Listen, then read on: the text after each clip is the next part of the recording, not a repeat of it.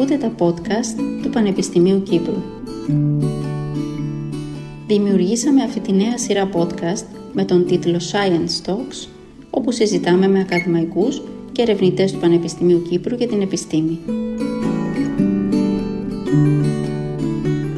Στόχος μας είναι να σας συστήσουμε τους ερευνητές του Ιδρύματος και να συνδέσουμε την επιστήμη και την κοινωνία με την παρουσίαση εκλαϊκευμένων επιστημονικών θεμάτων.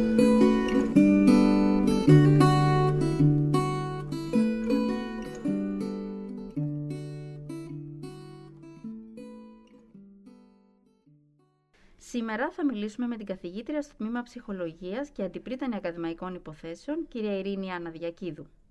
Η κυρία Διακίδου θα μας βοηθήσει να αντιληφθούμε έννοιες όπως είναι η κατανόηση και η μάθηση από κείμενο, η απόκτηση γνώσης και η ενοιολογική αλλαγή, η νόηση και η δημιουργικότητα. Καλώς ήρθατε στο στούντιο. Καλώς σας βρήκα και καλή χρονιά. Καλή χρονιά σε όλους. Πριν ξεκινήσουμε να συζητάμε για το ερευνητικό σας έργο, θα ήθελα να μας πείτε λίγα πράγματα για το πώς ξεκινήσατε, τις σπουδές σας, πώς επιλέξατε τον κλάδο αυτό και γιατί. Ε, ξεκίνησα τις σπουδές μου στην Αμερική, σε Πανεπιστήμιο της Αμερικής. Ε, άλλαξα αρκετές ε, περιοχές πριν καταλήξω στην ψυχολογία. Ε, η ψυχολογία με τράβηξε ακριβώς γιατί ήταν μια τεράστια πρόκληση ε, να κατανοήσεις τις επιδράσεις ε, πάνω σε κάποιες συμπεριφορές και αυτό με κράτησε. Οπότε ξέρατε πάντα ότι θέλατε να σπουδάσετε ψυχολογία. Όχι, δεν το ήξερα πάντα. Όχι. Ξεκίνησα τις σπουδές μου χωρίς να το ξέρω αυτό. Μάλιστα. Ε, και πώς επιλέξατε το συγκεκριμένο αντικείμενο για τη μάθηση και νόηση. Η ψυχολογία έχει τόσα πολλά ενδιαφέροντα θέματα. Ε, πώς καταλήξατε σε αυτό; Πάντα με ενδιαφέρε το θέμα της νόησης και στο προπτυχιακό μου, στις προπτυχιακές μου σπουδές είχα, είχα, κάνει μια περισσότερο, είχα δώσει περισσότερο έμφαση σε θέματα νόησης και ψυχογλωσσολογίας. Ε, πώς επιλέξατε να πάτε για σπουδές στην Αμερική; Ήθελα να έχω την ευκαιρία να δοκιμάσω. Να δοκιμάσω και να διάφορα αντικείμενα και ήταν κάτι το οποίο έδινε το αμερικανικό ακαδημαϊκό σε αντίθεση με το ελληνικό. Ναι, ισχύει αυτό. είναι αλήθεια. Ε, θέλετε να μας πείτε λίγο τι είναι ακριβώς οι διαδικασίες της κατανόησης ενός κειμένου και τι, τι, λέμε όταν, τι εννοούμε όταν λέμε μάθηση και κατανόηση; Ε, να τα ξεχωρίσουμε λίγο παρόλο που συνδεονται Ε, η κατανόηση του κειμένου ουσιαστικά είναι το τελικό ε, αποτέλεσμα της ανάγνωσης ενός κειμένου ε, αλλά για να φτάσουμε μέχρι εκεί, να φτάσουμε να κατανοήσουμε αυτό που διαβάσαμε, ουσιαστικά εμπλέκονται σχεδόν όλες οι διεργασίες της νόησης. Ε, όλες οι διεργασίες της νόησης και της γλώσσας. Πρέπει να αντιληφθούμε τα γράμματα που διαβάζουμε και να τα αναγνωρίσουμε. Έχουμε διαδικασίες της αντίληψης. Πρέπει να αναγνωρίσουμε τις λέξεις που διαβάζουμε. Πρέπει να ενεργοποιήσουμε το νόημα αυτών των λέξεων. Ε, πρέπει να αναλύσουμε συντακτικά και σημασιολογικά τις προτάσεις που διαβάζουμε και στο τέλος θα πρέπει να τις διασυνδέσουμε και μεταξύ τους για να μπορούμε να πούμε ότι έχουμε κατανοήσει το κείμενο στο σύνολό του. Τώρα να συνδέουμε προτάσεις μεταξύ τους, αυτό έχει φοβερή συμπερασματική επεξεργασία. Mm. Μπορεί να κυμαίνεται βεβαίως, να είναι ένα πολύ μικρό συμπέρασμα που να πρέπει να εξάγουμε, αλλά μπορεί να είναι και ένα πάρα πολύ μεγάλο συμπέρασμα. Ένα χαρακτηριστικό παράδειγμα που χρησιμοποιώ πάντα είναι από ένα πολύ μικρό κειμενάκι. Για μας ουσιαστικά κείμενο είναι οτιδήποτε έχει δύο Ε, το οποίο είναι το εξής. Ο, ο Γιάννης έπεσε στις σκάλες. Τελεία. Η Μαρίνα τηλεφώνησε στο γιατρό. Τελεία. Και τώρα ρωτάμε, για ποιο λόγο τηλεφώνησε η Μαρίνα στο γιατρό; Μάλιστα. Ξέρουμε; Γιατί ο Γιάννης έπεσε στις σκάλες. Πού το λέει; Το λέει το κείμενο αυτό; Δεν το λέει. Το λέει. Τελεία έχει. Α, εννοείται. Ο Γιάννης έπεσε στις σκάλες. Τελεία.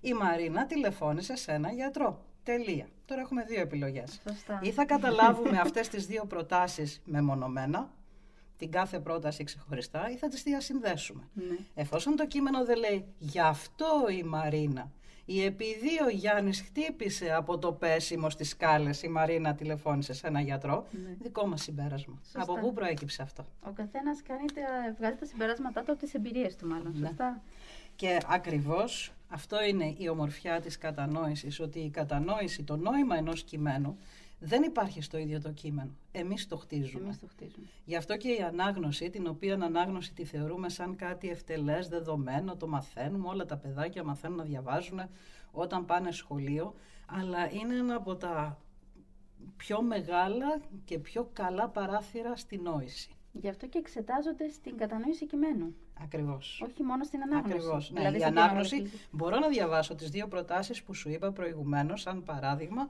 Μπορώ να τις διαβάσω μια χαρά. Μμμ. Μπορώ να τις καταλάβω και ως προτάσεις. Μμμ. Αλλά τις έχω καταλάβει σαν κάτι το ενιαίο, που σημαίνει τις έχω συνδέσει στο μυαλό μου. Έχω χτίσει μια νοητική αναπαράσταση α, του συνολικού νοήματος. Οπότε αυτή είναι η, η κατανόηση. Ναι. Η μάθηση. Η μάθηση προϋποθέτει την κατανόηση και μάλιστα την κατανόηση σε βάθος. Και ποια είναι η διαδικασία; Ποια είναι η διαδικασία της κατανόησης σε Ναι. βάθος, είναι συμπερασματική επεξεργασία. Να μπορέσω να διασυνδέσω αυτό που διαβάζω με τις προϋπάρχουσες γνώσεις μου με τέτοιο τρόπο ούτως ώστε η νοητική αναπαράσταση που θα χτίσω να έχει κομμάτι της γνώσης, της προηγούμενης που ήδη έχω και κομμάτι της νέας γνώσης που έχω πάρει από αυτό που διάβασα. Και αυτό φτιάχνει την καινούργια γνώση.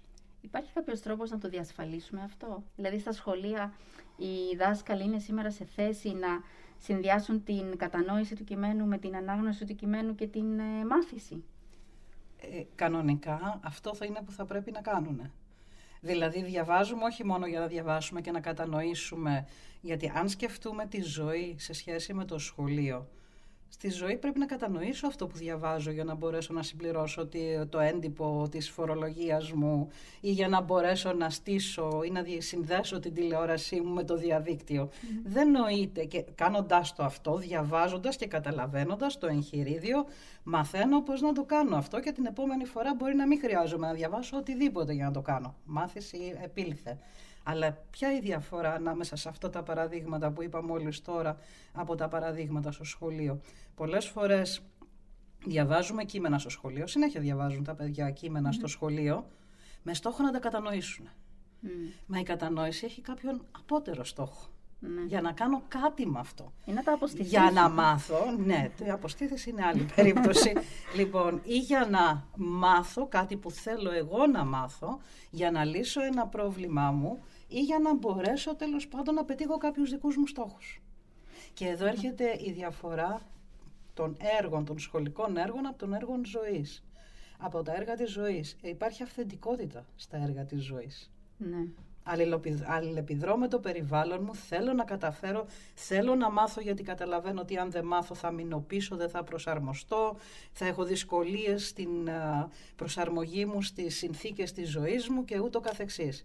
Στο σχολείο γίνεται λίγο πιο έτσι τεχνητό. Ε, θα καταλάβω, γιατί μου ζητάει να καταλάβω και γιατί κάποια στιγμή θα με εξετάσεις στο πόσο καλά καταλαβαίνω. Άρα ο στόχος μου είναι ο βαθμός μου ή να δείξω ότι κατάλαβα. ναι. Το, πε- το πετυχαίνουμε, πιστεύετε αυτό; Ποιο; Το να, κάνουμε τα, παιδ- να βοηθήσουμε στα, παιδ- τα παιδιά στο να καταλάβουν τα κείμενα που διαβάζουν, ώστε να μπορούν να ανακαλέσουν μετά την πληροφορία σε δεδομένη στιγμή για να επιτύχουν το στόχο τους; Οκ, καταρχήν να μην συ- συνδέουμε τόσο πολύ στενά την ανάκληση με τη μάθηση. Μάλιστα. Εντάξει. Αλλά υπάρχει ένας πάρα πολύ εύκολος τρόπος για να διασφαλίσουμε ότι επέρχεται η κατανόηση και επέρχεται και η κατανόηση σε βάθος. Μμμ. Από το παράδειγμα που μόλις που είπα πριν. Η ερώτηση που ρώτησα εγώ ότι γιατί τηλεφώνησε η Μαρίνα στο γιατρό είναι συμπερασματικού τύπου ερώτηση.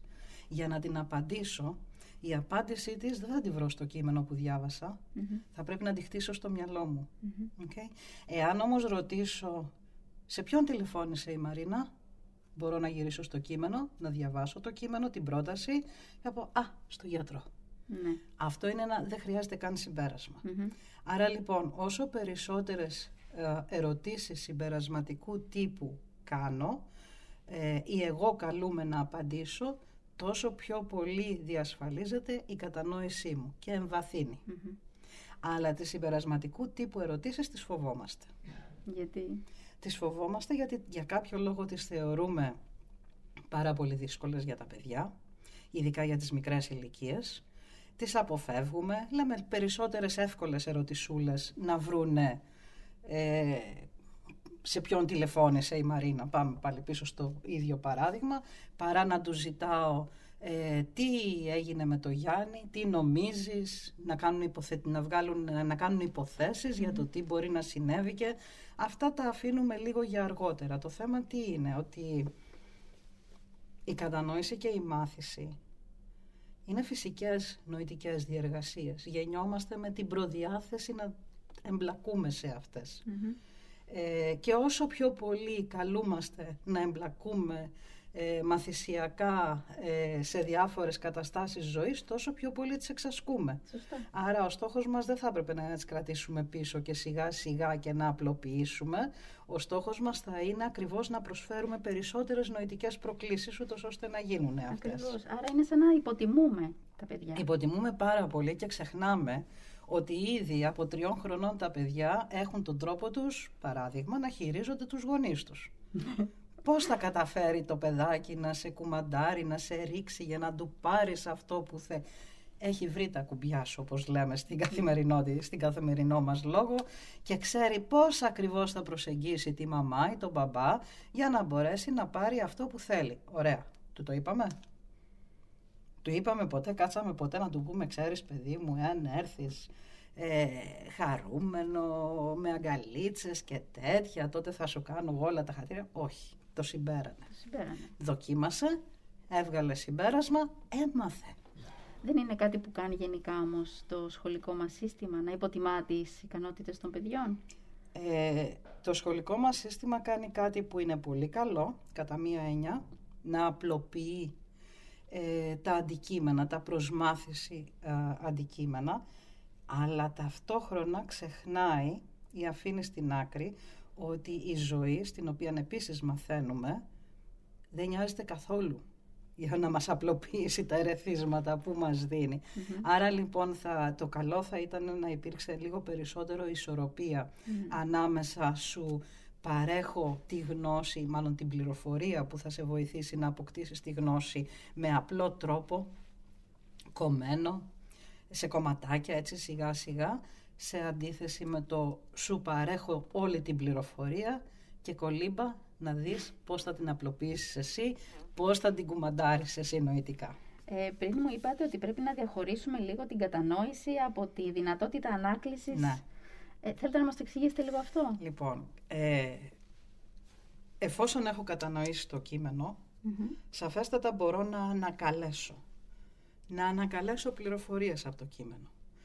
Κατανοώ τι σημαίνει ότι έχω χτίσει μια νοητική αναπαράσταση. Αν η νοητική αναπαράσταση είναι δική μου, άρα θεωρητικά μπορώ να την παρουσιάσω, να τη βάλω πάλι σε λόγο αυτή τη νοητική αναπαράσταση και να σου πω, όπως θα σου πω ε, τι περίπου ήταν η ιστορία του βιβλίου που τώρα διάβαζα ή, τι ήταν η ιστορία στην ταινία που είδα, γιατί είναι κάτι αντίστοιχο, απλώς είναι οπτικό το ερέθισμα.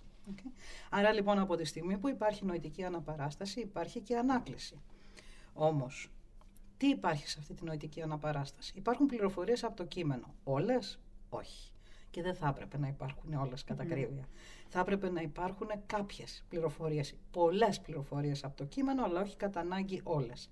Αλλά και κάτι άλλο, η νοητική αναπαράσταση, παρόλο αυτή που έχω χτίσει εγώ και έχω κατανοήσει, παρόλο που δεν έχει όλες τις πληροφορίες του κειμένου, είναι πολύ μεγαλύτερη από το ίδιο το κείμενο, γιατί έχει και πάρα πολλά συμπεράσματα που έβγαλα εγώ, τις διασυνδέσεις. Άρα λοιπόν, λέξη προς λέξη ανάκληση δεν υποδεικνύει η κατανόηση. Υποδεικνύει η κατανόηση ίσως στο επίπεδο της πρότασης, της κάθε πρότασης μεμονωμένα. Μπορώ να σου ξαναπώ πίσω τι έγινε με το Γιάννη και τη Μαρίνα, αλλά όχι γιατί η Μαρίνα τηλεφώνησε στο γιατρο σε αντίθεση με τη σε βάθος κατανόηση που όχι μόνο θα σου πω γιατί η Μαρίνα και θα σου πω γι' αυτό και η Μαρίνα πήγε στο γιατρό και να δούμε αν έσπασε το πόδι του ο Γιάννης ε, και τι σκάλες ήταν αυτές και, θα, και τι είναι η Μαρίνα. Η Μαρίνα είναι σύζυγος του Γιάννη, είναι συνεργάτης του Γιάννη. Πού συνέβηκε όλο αυτό το γεγονός; Μπορώ με άλλα λόγια να κάνω το κοινό, τα κοινώς λεγόμενα πανηγύρια με το νου με την κατανόηση. Μπορώ να φτιάξω ολόκληρα σενάρια. Και αυτή είναι η ομορφιά της κατανόησης. Είναι ερμηνευτική διαδικασία. Ερμηνευτική.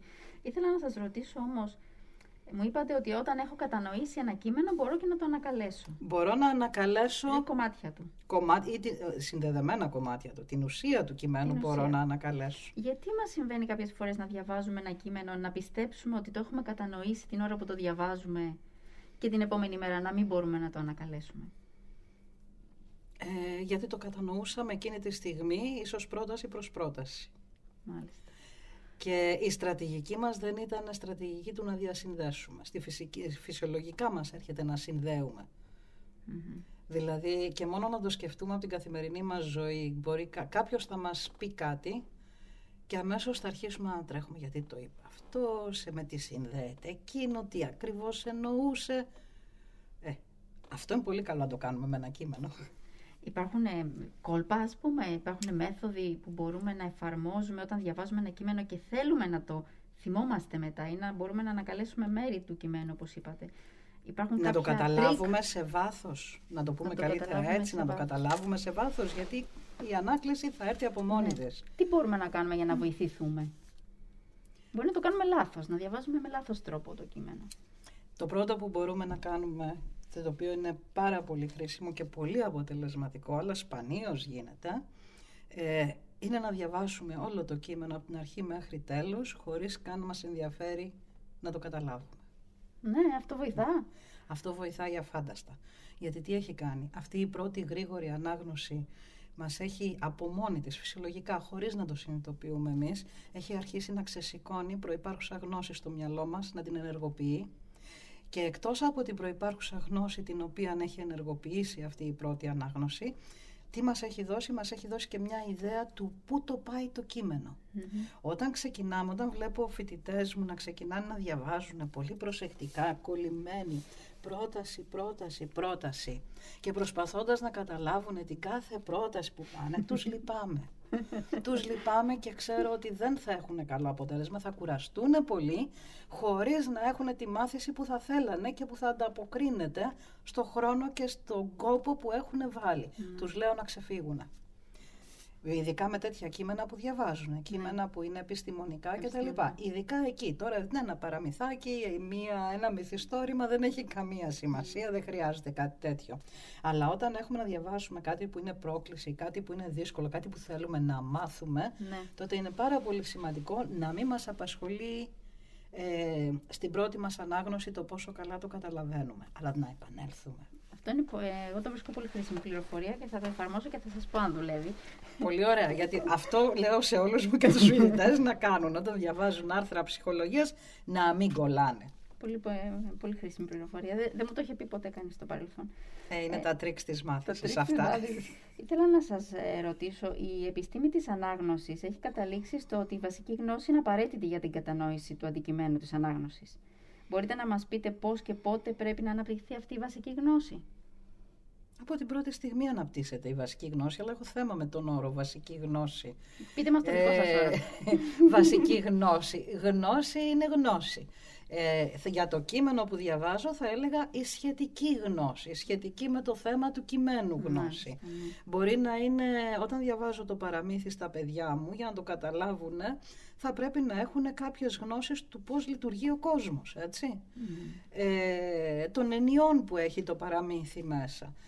Ε, όταν διαβάζω το άρθρο μου της ψυχολογίας θα πρέπει να έχω γνώσεις σχετικά με τις έννοιες ε, οι οποίες, ε, ψυχολογικές έννοιες, τις οποίες ουσιαστικά εξετάζει η συγκεκριμένη έρευνα. Ε, να γνωρίζω τρόπο με τη μεθοδολογία της έρευνας για να μπορέσω να καταλάβω τι κάνουν αυτοί οι άνθρωποι.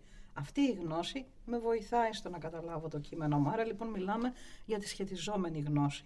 Τη γνώση την αποκτάμε παντού και πάντα. Δεν υπάρχει πότε ξεκινάμε και πότε Κανονικά δεν θα έπρεπε να τελειώνουμε Ε, εάν νιώσουμε κάποια στιγμή ότι τελειώσαμε, τότε έχουμε θέμα. Γιατί ουσιαστικά υπέρχεται μια επανάπαυση η οποία δεν μας επιτρέπει να προχωρήσουμε και να προσαρμοστούμε σε εξελισσόμενες συνθήκες και συνθήκες αλλαγών. Και είναι αυτό που είδαμε και με την πανδημία τώρα τελευταία. Η δυσκολία ήταν αυτή. Άρα λοιπόν η γνώση είναι απαραίτητη και πρέπει να, έχουμε πάντα, πρέπει να έχουμε πάντα στο μυαλό μας ότι πολλές αποτυχίες κατανόησης μπορεί να οφείλονται σε αυτές, σε αυτή την έλλειψη γνώσεων.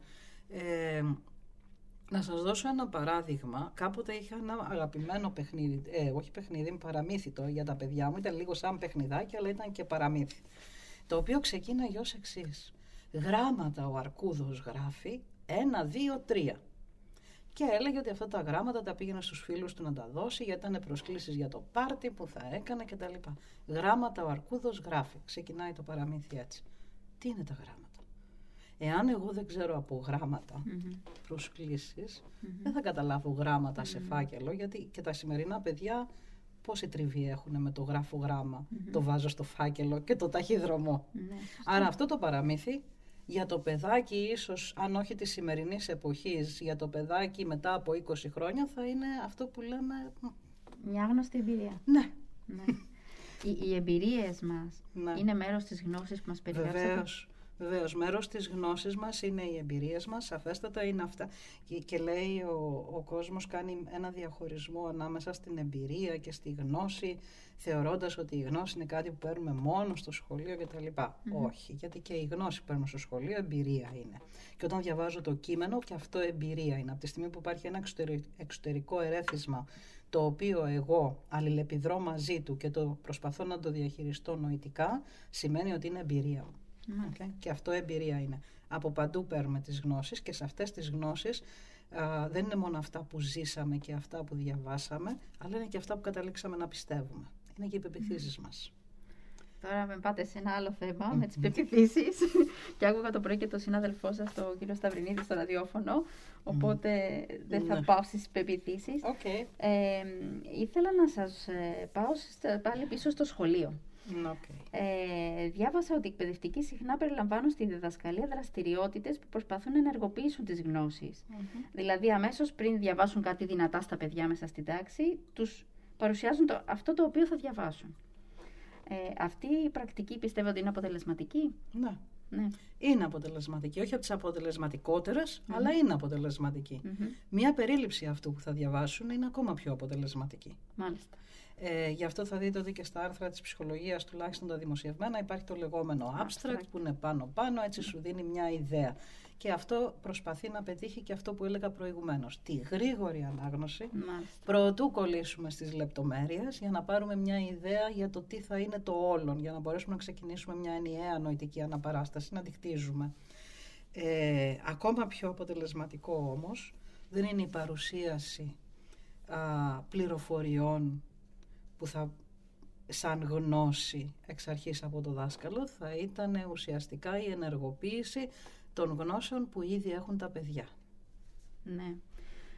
Τώρα σκεπτόμενοι και τις εμπειρίες που λέγαμε πριν από λίγο, ε, οδηγούμε στο συμπέρασμα ότι όσο περισσότερες εμπειρίες έχει ένα παιδί, όσα περισσότερα ταξίδια κάνει, όσο περισσότερους φίλους έχει, όσο περισσότερα παιχνίδια παίζει, ε, εικόνες βλέπει, βιβλία που διαβάζει, είναι σε, σε μεγαλύτερη... έχει ένα προβάδισμα έναντι άλλων παιδιών στην κατανόηση των κειμένων που διαβάζει. Είναι σωστό και στη μάθηση, και στη σαφέστατα. Γιατί όσο πιο πολλά ξέρω, τόσο πιο πολλά μπορώ να μάθω. Μάλιστα. Δυστυχώς, είναι αυτό που λέμε ότι οι πλούσιοι γίνονται πλουσιότεροι και ναι. οι φτωχοί φτωχότεροι. Ε, γι' αυτό σκεφτόμουν. Ναι. Αυτό σας και εκεί είναι ένα θέμα. Άρα ναι. λοιπόν είναι, ναι, είναι ευθύνη δική μας, των οικογενειών, της κοινωνίας και του σχολείου mm. ουσιαστικά να παρέχει όλα εκείνα τα ερεθίσματα τα οποία προκαλούν νοητικά τα νεαρά μυαλά, ούτως ναι. ώστε να μαθαίνουν και να εξοικειωθούν με την ίδια τη μάθηση. Ναι. Οπότε η κοινωνική ανισότητα αφορά και στη μάθηση.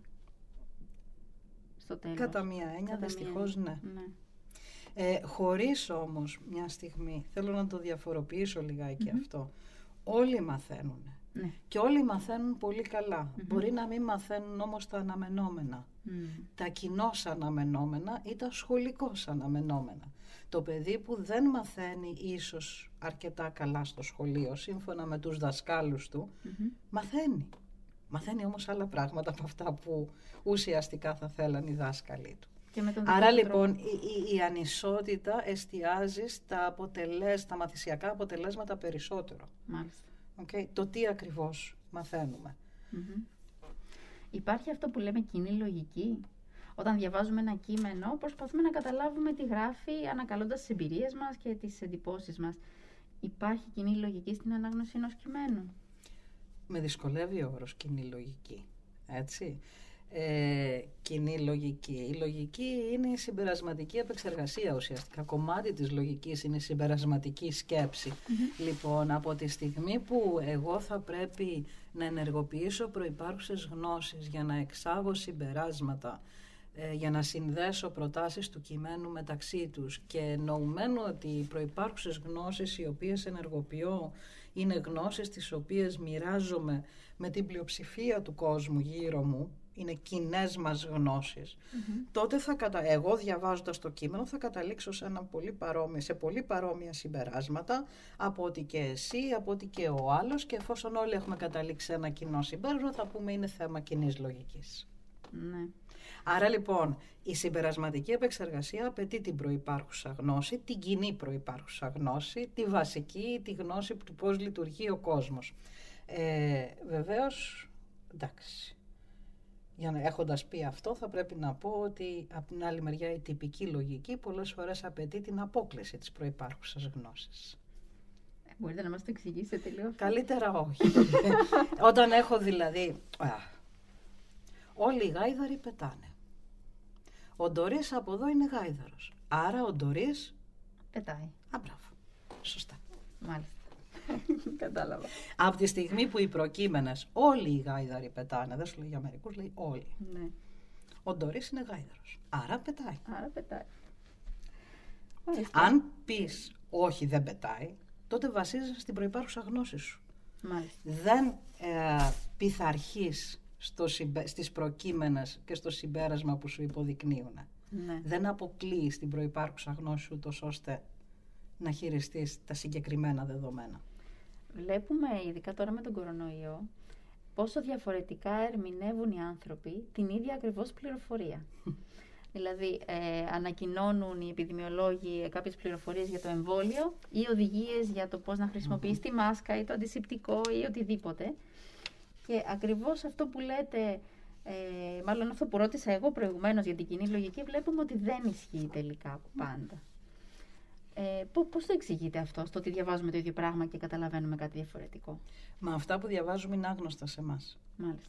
Δεν βασίζονται στο, σε αυτά που ήδη Ε, η κατάσταση που βιώνουμε είναι εντελώς νέα. Άρα λοιπόν θα πάρουμε λίγα από αυτά που ξέρουμε, θα πάρουμε και μπόλικες πεπιθήσεις που έχουμε από διάφορα ε, αντίστοιχα πράγματα ή ε, απομακρυσμένα σχετιζόμενα με αυτό πράγματα και θα φτιάξουμε το δικό μας αμάλγαμα και ερμηνεία των δεδομένων που έχουμε μπροστά μας. Και θα ακούσουμε και πολλά. Και θα ακούσουμε και πολλά. Και, και πώς μπορούν οι, η πολιτεία, αν θέλετε, ή οι γιατροί, ή οι επιστήμονες να βοηθήσουν τους ανθρώπους να έχουν μια κοινή ερμηνεία του κειμένου που παρουσιάζουν ή της πληροφορίας που μας δίνουν, είτε είναι προφορική είτε είναι γραπτή. Ε, μάλλον θα σε απογοητεύσω. Δεν υπάρχει τρόπος. Γιατί η ερμηνευτική είναι ερμηνευτική διαδικασία και σημαίνει ότι δεν είναι απαραίτητο όλοι μας που έχουμε κατανοήσει τα ίδια δεδομένα να καταλήξουμε στην ακριβώς ίδια ερμηνεία τους. Ναι, αλλιώς θα ήταν εύκολο να μας χειραγωγήσουν κιόλας, σωστά. Ακριβώς. ε, ήθελα να σας ρωτήσω πώς μπορούμε να αναπτύξουμε δεξιότητες κριτικής και αναλυτικής σκέψης; Γιατί το να κατανοήσει ένα κείμενο το καταλάβαμε, το να διαβάσεις σωστά το καταλάβαμε. Πώς μπορούμε όμως να χρησιμοποιήσουμε την κριτική μας σκέψη και να αναλύσουμε αυτό που διαβάσαμε για να έχουμε μια δική μας άποψη για το κείμενο ή για αυτό που ακούσαμε; Πρώτα απ' όλα πρέπει να το θέλουμε να το κάνουμε. Ναι. Ε, πρέπει να το θέλουμε και πρέπει να έχουμε την προδιάθεση να το κανουμε Είναι στόχος ανάγνωσης. Mm-hmm. Ποιος είναι ο στόχος μου, τι θέλω να κάνω; Αυτό που θέλω να κάνω με αυτό το κείμενο καθορίζει και το πώς το διαβάσω πολλές φορές. Ε, όταν διαβάζω το εγχειρίδιο για το πώς θα συνδέσω τη τηλεόρασή μου με το διαδίκτυο και να έχω και τα κανάλια που θέλω και τα διάφορα κλπ. Έχω συγκεκριμένο στόχο. Θέλω να πάρω πληροφορία την οποία θα εφαρμόσω. Άρα λοιπόν το διαβάζω με έναν αλφα τρόπο. Ναι. Ε, θέλω να το κρίνω το κείμενο και θέλω πραγματικά να το κρίνω και να το αναλύσω ή θέλω απλώς να πάρω μια ιδέα. Αν πάρω μια ιδέα θα με επηρεάσει πάρα και θα μου φανεί και πάρα πολύ πιστικό. Μπορεί να μου λένε, μπορεί το κείμενο ουσιαστικά να, ε, να χρησιμοποιεί πλειάδα επιχειρημάτων για να με πείσει για κάτι.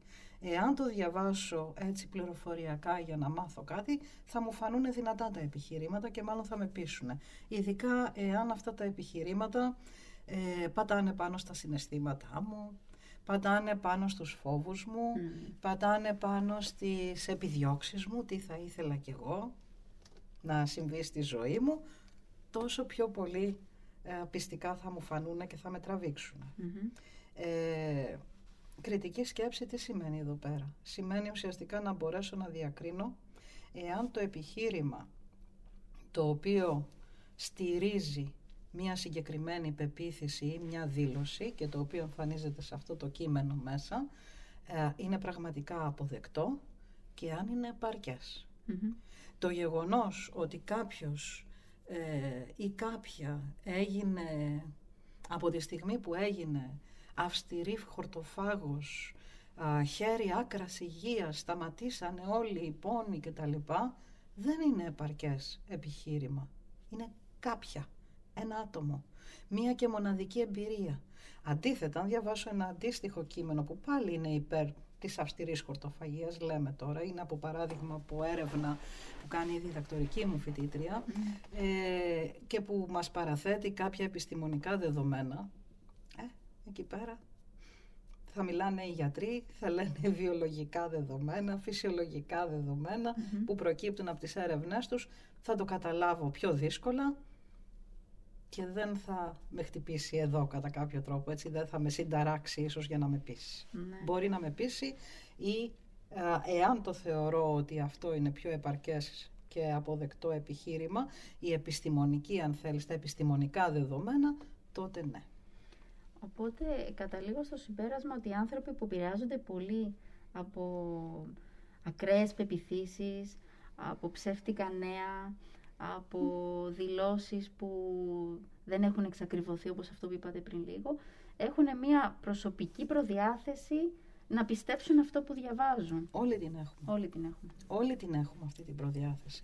Δεν είναι μόνο συγκεκριμένοι άνθρωποι. Εμείς οι ίδιοι κάποιες φορές διαβάζουμε και δεχόμαστε ό,τι και κάποιες άλλες φορές το αναλύουμε μέχρι τη λεπτομέρειά του και το απορρίπτουμε. Συνήθως, αν διαβάσουμε κάτι το οποίο έρχεται σε αντίθεση με τις απόψεις μας, ε, οι έρευνες μας δείχνουν ότι έχουμε καταπληκτικά αποτελέσματα κριτικής σκέψης εκδηλώσεις κριτικής σκέψης. Mm. Εκεί θα πούμε, α, ναι, το λέει αυτό, αλλά αυτό το επιχείρημα δεν είναι αποδεκτό. Αυτό το επιχείρημα ουσιαστικά αντιπροσωπεύει μη τυπικό σφάλμα. Αν έχουμε αυτή την ορολογία δεν έχει σημασία, αλλά θα, θα το πούμε. Μα δεν έχει τα δεδομένα για να το πει αυτό. Ναι. Ενώ στην άλλη περίπτωση που μία βρήκε την υγειά της κάνοντας ένα αλφα πράγμα, ο, ναι, ναι, αυτό θέλουμε κι εμείς. Γιατί ακριβώς αυτό θέλουμε, ναι. ταυτιζόμαστε με την πληροφορία ναι. και την αποδεχόμαστε ναι. ως αληθινή. Άρα λοιπόν, όταν διαβάζουμε κάτι το οποίο ταυτίζεται με αυτά που και εμείς θέλουμε να πιστέψουμε ή τις υφιστάμενες ή τις υπάρχουσες πεπιθήσεις μας, τότε το περνάμε χωρίς κριτική Ε, εάν διαβάσουμε κάτι το οποίο έρχεται σε αντίθεση με αυτά που πιστεύουμε, τότε είναι πολύ πιο πιθανό να εξασκήσουμε την κριτική μας σκέψη. Και αυτό στη βιβλιογραφία ονειμάζεται και motivated reasoning. Δηλαδή θα κάνουμε αυτού του είδους την κριτική σκέψη όταν έχουμε το κίνητρο να την κάνουμε. Όταν νιώθουμε ότι απειλούνται τα πιστεύω μας. Μάλιστα. Οπότε πάντα επιστρατεύουμε τις εμπειρίες μας. Ό,τι και να κάνουμε. Α, κατά κάποιο τρόπο, όχι, οι εμπειρίες μας και τη σκέψη μας. Και τη σκέψη μας, ναι. Οι εμπειρίες μας οδηγήσαν στη σκέψη μα. Τις πεπιθήσεις μας εμείς τις στήσαμε. Ναι, σωστά, εμείς τις χτίσαμε. Ναι. Ε, πάρα πολύ ενδιαφέρον το θέμα αυτό και νομίζω υπάρχουν άπειρες ερωτήσεις ε, για το πώς λειτουργεί το μυαλό μας όταν προσπαθούμε να κατανοήσουμε ή να, ή να, να διαφωνήσουμε ή να συμφωνήσουμε με μια πληροφορία. Υπάρχει διαφορά στον τρόπο που λαμβάνουμε την πληροφορία; Δηλαδή, αν η πληροφορία έρχεται από την τηλεόραση και έχει και οπτικό ερέθισμα ή αν, είναι, ε, αν διαβάζουμε κάτι ή αν το ακούμε στο ραδιόφωνο, υπάρχει διαφορά στον τρόπο που το κατανοούμε; Ε, όταν υπάρχουν, ε, όταν το ίδιο ερέθισμα ε, το δεχόμαστε σε πολλαπλές μορφές και οπτικό και και ακουστικό, τότε βεβαίως υπάρχει πολύ ε, ενισχύει την νοητική αναπαράσταση, την οποία θα δομήσουμε αυτού του ερεθίσματος. Ε, βεβαίως, τώρα όσον αφορά, έθεσες και το θέμα της ανάγνωσης, το διαβάσουμε σε ένα κείμενο. Ας μην υποτιμάμε τη δεξιότητα ανάγνωσης που μπορούμε να εχουμε Το γεγονός ότι όλοι μας διαβάζουμε δεν σημαίνει ότι διαβάζουμε όλοι το ίδιο καλά. Σωστά. Εντάξει. Και ακόμα και εγώ που μπορεί να διαβάζω πάρα πολύ καλά αυτό που διαβάζω τώρα, με ένα άλλο κείμενο μπορεί να δυσκολευτώ και να το διαβάσω σε επίπεδο πέμπτης δημοτικού. Okay, εξαρτάται και από το κείμενο, εξαρτάται και από τη δικιά μου δεξιότητα ανάγνωσης και η δική μου δεξιότητα ανάγνωσης εξαρτάται από την τριβή που είχα στην ανάγνωση. Όσο πιο πολλά πράγματα έχω τόσο πιο καλή αναγνώστρια γίνομαι. Είναι πάρα πολύ απλό το θέμα. Όσο λιγότερο διαβάζω, τόσο πιο πολύ μπουρδουκλώνομαι. Θέλω να σας ρωτήσω αν ισχύει αυτή η θεωρία ότι υπάρχουν κάποιοι που μπορεί να είναι καλοί στα μαθηματικά, κάποιοι που είναι καλοί στις ε, θεωρητικές επιστήμες, στις πρακτικές επιστήμες. Ε, θεωρώ ότι όλοι μας από την αρχή έχουμε τις ίδιες ικανότητες κατανόησης κειμένου. Ναι. Δηλαδή υπάρχει μια ισότητα προς αυτό ή όχι; Όχι, όχι. έχουμε προδιάθεση να καταλάβουμε έχουμε κείμενα, προδιάθεση. όπως έχουμε προδιάθεση να καταλάβουμε και όλα τα ερεθίσματα του κόσμου μας. Το πόσο καλά θα καταλήξουμε να το κάνουμε εξαρτάται από το πόσο πολύ έχουμε εξασκήσει αυτές τις διεργασίες, διεργασίες κατανόησης. Απλά προσπαθώ να καταλάβω γιατί κάποια παιδιά στο σχολείο είναι καλύτερα από άλλα σε κάποια γνωστικά αντικείμενα. Ε, είναι φυσιολογικό αυτό. Είναι φυσιολογικό. Μιλάμε για την λεκτική ικανότητα, μιλάμε για την ε, ε, ποσοτική σκέψη, τη μαθηματική ικανότητα. Υπάρχουν κάποιες διαφοροποιήσεις, χωρίς να αποκλείουμε βέβαια ότι αυτός που έχει μεγαλύτερη έφεση να χειρίζεται αριθμητικά άρα μαθηματική σκέψη, ποσοτική σκέψη, ε, θα έχει σοβαρές δυσκολίες στην ανάγνωση. Όχι. Όχι. Ναι. Τώρα με την κατάσταση αυτή της εξαποστάσεως διδασκαλίας, ειδικά στα παιδιά του Δημοτικού και του Γυμνασίου, αλλά και του Λυκείου, ε, οι φοιτητές νομίζω είναι λίγο πιο όριμοι να, να χειριστούν ε, το, το θέμα. Ε, αλλά βλέπω στα πιο μικρά παιδιά ότι υπάρχει μια κόποση και μια αντίσταση κάποτε. Γιατί θέλουν να πάνε πίσω στο σχολείο, να έχουν αυτή την προσωπική επαφή με τους διδάσκοντες και με τους μαθητές τους. Πώς επηρεάζεται η διαδικασία της μάθησης τώρα; Έχει μήνες που τα παιδιά κάνουν μαθήματα εξ αποστάσεως. Πώς επηρεάζεται; Και καλά και άσχημα θα επηρεαστεί άσχημα, αρνητικά, η μάθηση στο συγκεκριμένο ίσως Αλλά ευελπιστούμε ότι θα είναι πρόσκαιρη αυτή η, η καμπή, αν θέλεις, στην μάθηση. Ε, οπωσδήποτε το, οι συνθήκες είναι άρα τι καλούμε να κάνω; Καλούμε να δω τι θα κάνω όταν δεν ξέρω τι θα κάνω. Άρα καλούμε να μάθω καινούρια πράγματα και να, να πρώτα απ' όλα να κατανοήσω καινούρια δεδομένα και να μάθω καινούρια πράγματα. Τώρα είναι φυσιολογικό και το παιδάκι του δημοτικού αλλά και η φοιτήτρια του πανεπιστημιου να επιδιώκουν την παρουσία τους μέσα σε μία τάξη. Μέσα σε μία φυσική τάξη έχεις υποστήριξη Έχεις υποστήριξη η οποία προκύπτει από τον δάσκαλο καθηγητή που σε διδάσκει. Εκείνη τη στιγμή σου παρουσιάζει τις πληροφορίες και έχεις υποστήριξη και μέσω της αλληλεπίδρασής σου με τους συμφοιτητές σου και τους συμμαθητές σου. Οι νέες συνθήκες μάθησης ουσιαστικά σε αναγκάζουν να κολυμπήσεις μόνο σου στα βαθιά.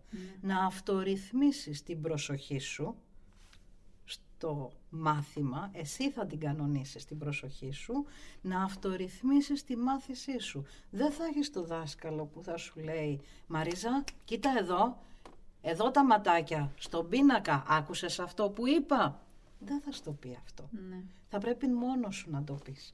Άρα λοιπόν και το καλό σενάριο εδώ πέρα είναι ότι μαθαίνεις να εξασκείς, νομμένο ότι παραμείνεις στο έργο, παραμέν, ε, εξασκείς την αυτορύθμιση και την ανεξάρτητη μάθηση, η οποία θα σου είναι χρήσιμη μια ζωή. Σωστό, δεν το είχαμε σκεφτεί από τη θετική του πλευρά. Ναι, έχει και τη θετική πλευρά. Είναι φοβερή μαθησιακή εμπειρία αυτό που μας έχει συμβεί. Είναι μαθησιακή εμπειρία και για τους ίδιους δασκάλους, οι οποίοι πολλές φορές ξεχνάνε ότι είναι οι πρώτοι μαθητές εκείνοι. Έτσι.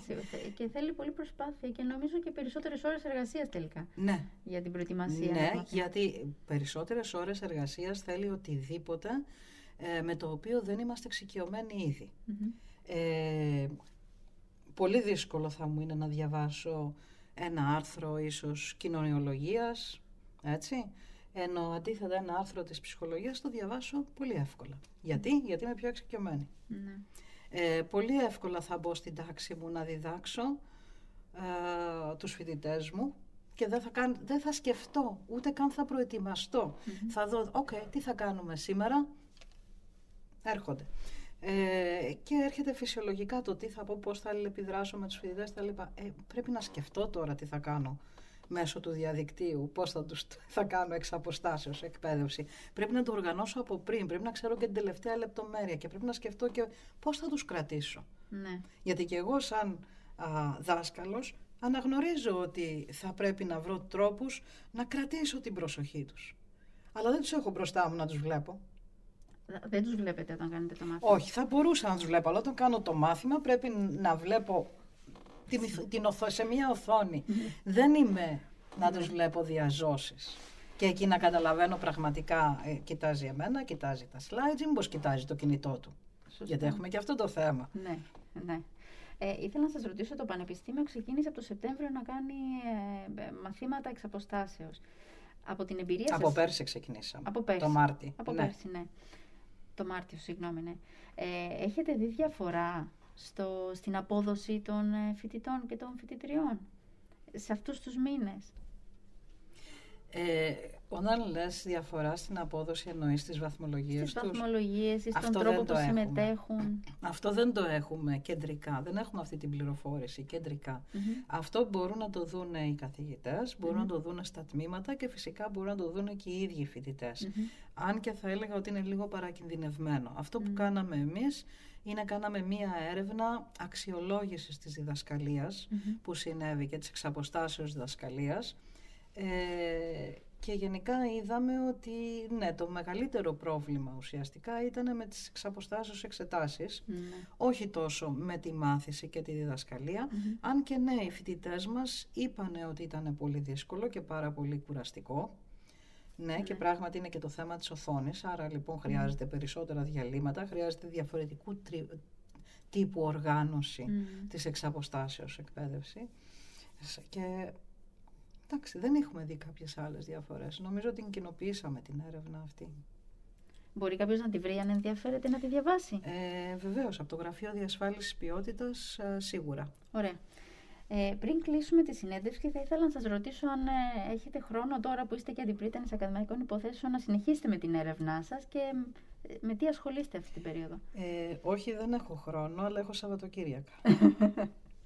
Άρα δημιουργήσατε χρόνο. Ε, αναγκαστικά. αναγκαστικά. Αναγκαστικά, γιατί η βασική μου δουλειά είναι να κάνω έρευνα. Ε, και η έρευνα είναι κάτι το οποίο άμα το αφήσεις, σε αφήνει. Άρα ναι, Προσπαθώ. Έχω διδακτορικούς φοιτητές, ε, έχω κάποια έργα τα οποία τρέχουν, κάποια που γράφονται για να δημοσιευτούν ε, και κάποια που μόλις δημοσιεύτηκαν. Ποιο είναι το τελευταίο, ε, ποια είναι η τελευταία δημοσίευση που κάνατε; Είναι τρεις, αλλά θα πω μόνο τη μία. Εντάξει. Εντάξει. Είναι η, το άρθρο ουσιαστικά, να το πω στα αγγλικά, πειράζει. Όχι, δεν πειράζει. Okay. Είναι με τον διδακτορικό μου φοιτητή, τον πρώην διδακτορικό μου φοιτητή, τον Στέλιο το Χριστοδούλου. Είναι The Contribution of Argument Knowledge to the Comprehension and Critical Evaluation of Argumentative Texts. Οπότε ασχολείστε κυρίως με αυτό το θέμα αυτή την περίοδο; Αυτή την περίοδο κυρίως ασχολούμαι με επιχειρηματολογικά κείμενα τα οποία είναι τα πιο δύσκολα κείμενα που υπάρχουν, γιατί είναι πολύ, η δομή τους μπορεί να είναι ακόμα και στην πιο απλή της μορφή, ε, είναι δύσκολα με την έννοια ότι απαιτούν από τον αναγνώστη τους να συνδέσει πολλά κομμάτια του κειμένου μεταξύ τους ε, σε επιχειρηματολογικές συνδέσεις. Ε, κάθε κείμενο έχει κάποια κεντρική ιδέα έτσι, και mm. κάθε παράγραφος έχει κάποια κεντρική ιδέα. Σε ένα επιχειρηματολογικό κείμενο η κεντρική ιδέα είναι η δήλωση που προσπαθεί να υποστηρίξει το κείμενο. Και μετά σου δίνει επιχειρήματα, λόγους για τους οποίους ισχύει αυτή η δηλωση Άρα λοιπόν σε ένα κατεβατό λόγων και άλλων πληροφοριών που μπορεί να σου δίνει, ε, παρε, περιθωριακών αν θέλεις πληροφοριών για να στηρίξει το βασικό λόγο, εκεί πρέπει ουσιαστικά να απομονώσεις την κεντρική ιδέα, την κεντρική δήλωση που προσπαθεί, για την οποία προσπαθεί να σε πείσει και να απομονώσεις και τους λόγους σαν επιχειρήματα και να τους διασυνδέσεις μαζί της. Και να δεις, αυτό τώρα είναι κατανόηση, να τα κάνεις όλα αυτά, να πετάξεις έξω τις πληροφορίες που είναι λεπτομέρειες και που απλώς ενισχύουν κάποια, κάποιες άλλες λεπτομέρειες αυτή είναι η κατανόησή σου και από τη στιγμή που το κάνεις αυτό τώρα πρέπει να δεις αν το κάθε λόγος και η διασύνδεσή του με το, τη δήλωση αυτή συνιστά ένα αποδεκτό επιχείρημα για να μπορέσεις να προχωρήσεις την κριτική σκέψη. Αυτό είναι με ένα απλό επιχειρηματολογικό κείμενο. Συνήθως τα επιχειρηματολογικά κείμενα α, είναι πιο πολύπλοκα γιατί μέσα θα σου πούνε αυτό είναι σωστό, γι' αυτό και γι' αυτό το λόγο Κάποιος όμως θα μπορούσε να πει ότι αυτό δεν είναι σωστό και να το στηρίξει σε εκείνους τους λόγους, αλλά ούτε και εκείνο ισχύει γιατί αυτό και εκείνο και τ' άλλο. Και αρχίζει και γίνεται μια πάρα πολύ πολύπλοκη δομή, την οποία καλεί εσύ να χτίσεις. Μάλιστα. Ακούγεται και... λίγο σαν πολιτικό κείμενο. Μα είναι. είναι. Στην πραγματικότητα είναι πολιτικό κείμενο. Ο εύκολος τρόπος είναι να το διαβάσεις. Εάν έχουμε βρει δυσκολίες ακόμα και με νεαρούς ενήλικε να βρουν ποια είναι η δήλωση την οποία υποστηρίζει το κείμενο. Άρα εκεί να λέμε δεν έχει κατανόηση. Δεν υπάρχει κατανόηση. Δεν υπάρχει κατανόηση, δεν είναι σωστά γραμμένο το κείμενο. Δεν εξετάζουμε το κείμενο. Εξετάζουμε την ανάγνωση του κειμένου. Μάλιστα. Α, το κείμενο δεν θα πούμε ότι δεν είναι σωστά γραμμένο το κείμενο, θα πούμε ότι είναι δυσνόητο, θα πούμε ότι είναι δύσκολο. Ότι θα πούμε, υπάρχει ένας όρος που μου αρέσει πάρα πολύ, είναι inconsiderate λέμε. Ω προς τον αναγνώστη. Ναι, ανέστητο ως προς τον αναγνώστη. δεν λαμβάνει υπόψη του ούτε το τι ξέρει ο αναγνώστης, ο συγγραφέας δηλαδή, ναι, το κείμενο του ναι. Ούτε τι ξέρει ο αναγνώστης, ούτε τι θέλει να ακούσει, ούτε τίποτα. Μπορώ να πω κάτι χωρίς να παρεξηγηθώ; τα πιο, τα πιο inconsiderate κείμενα είναι μερικά κείμενα του δημοτικού. Του δημοτικού. Πείτε μας ένα παράδειγμα. Μπορείτε να σκεφτείτε ένα παράδειγμα. Ένα παλιό βιβλίο της γεωγραφίας που με έχει τραυματίσει. Πείτε μας. λοιπόν, είχε, το κείμενάκι ήταν ουσιαστικά μία παράγραφος. Ναι. Ήταν, έγραφε από πάνω το σχήμα της γης. Μάλιστα. Λοιπόν, το σχήμα της γης, το οποίο υπάρχουν και πολλές παρανοήσεις, τα παιδάκια, θεωρούμε ότι είναι, μπορεί να είναι επίπεδο, τα μικρά παιδάκια, γιατί έτσι το βλέπουν και τα λοιπά. Και το κείμενο ξεκινάει με τις βασικές έννοιες. Οι βασικές έννοιες που δίνει είναι οι πλανήτες του ηλιακού συστήματος. Ναι, μιλάμε για το σχήμα της γης. Ναι. Λέει ότι το σχήμα της γης μετά είναι Λέει ότι κάποτε ε, μπορεί να φαίνεται επίπεδη. Κάποτε, όχι, κάποτε οι άνθρωποι πιστεύαν ότι είναι επίπεδη ε, η γη. Προσπαθώ και εγώ να, να θυμηθώ το κείμενο, το κείμενο. Λοιπόν, ε, κάποτε οι άνθρωποι πιστεύαν ότι η γη είναι επίπεδη, αλλά τολμηροί θαλασσοπόροι κάνανε το γύρο της γης και τα λοιπά. Ε, δεν εξηγεί πώς και γιατί όμως και πώς γίνεται να είμαστε πάνω σε μια στρογγυλή γη. Για να το κάνει αυτό πρέπει να μιλήσει για βαρύτητα, μαγνητικά πεδία κλπ. Τα αποφεύγουμε. Σχολική γνώση απλοποιημένη. Ναι.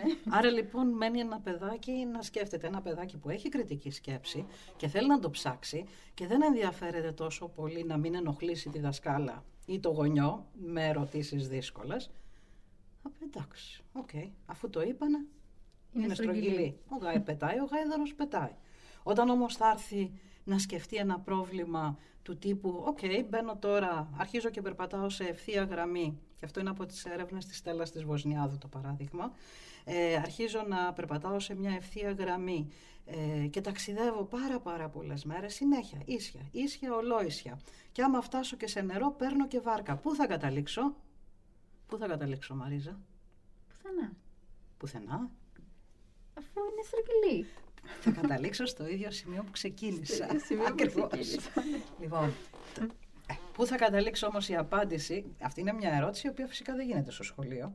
Ναι. Είναι τελείως φαντασιακή ερώτηση. Ναι, ναι, πού θα καταλήξω, θα καταλήξω στην άκρη της γης. Και άμα συνεχίσω, δεν μπορείς να συνεχίσεις γιατί υπάρχει κάτι εκεί πέρα που σε κρατάει.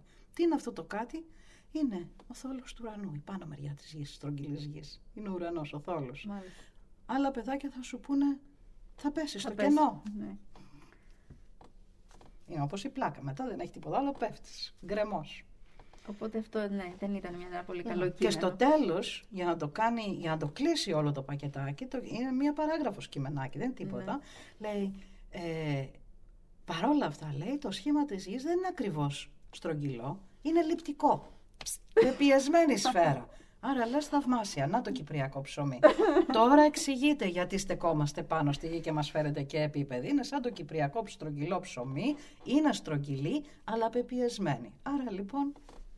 Μάλιστα. Καταλαβαίνω πώς μπορεί να μπερδέψει αυτό το κείμενο που μας περιγράψει. Ναι, το χειρότερο όμως από όλα για μένα και αυτό που έκανε πραγματικά αυτό το κείμενο inconsiderate, νομίζω ότι το έχουν αλλάξει πάντως, έτσι, και ελπίζουμε είναι ότι αυτό ήταν ένα κείμενο το οποίο ερχόταν, δεν θυμάμαι, ή στην πέμπτη ή στην έκτη δημοτικού και στην προηγούμενη τάξη κάνανε για το κλίμα στο μάθημα της γεωγραφίας και εκεί μιλάγανε για γεωγραφικό μήκος και πλάτος.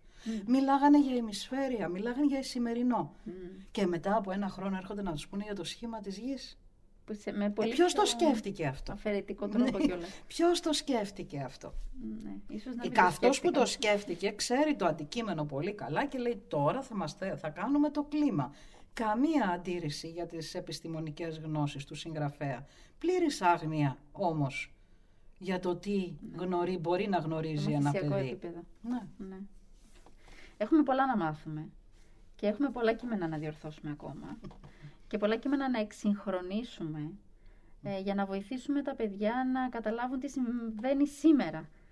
Ε, γιατί πολλά κείμενα που βλέπω και εγώ στα σχολικά εγχειρίδια είναι του 80, του 70, με καθαρεύουσα κάποιες φορές ή με λέξεις που δεν χρησιμοποιούνται πια, το οποίο είναι χρήσιμο να τα μαθαίνεις, αλλά όχι τόσο χρήσιμο ώστε να μάθεις τις, όσο να μάθεις τις λέξεις που χρησιμοποιούνται σήμερα. Ναι. Και να καταλάβεις γιατί. Υπάρχουν σύγχρονα κείμενα που μπορούν να δώσουν πολλά περισσότερα στα παιδιά.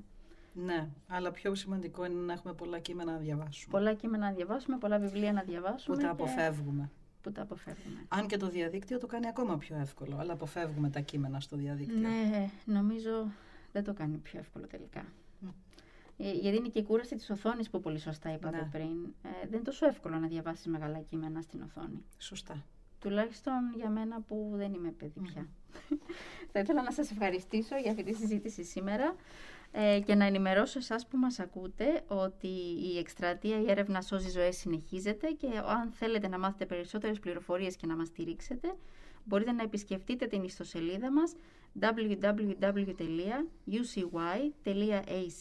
.cy κάθετος alumni. Είμαι η Μαρίζα Λαμπύρη, ευχαριστώ που μας ακούσατε.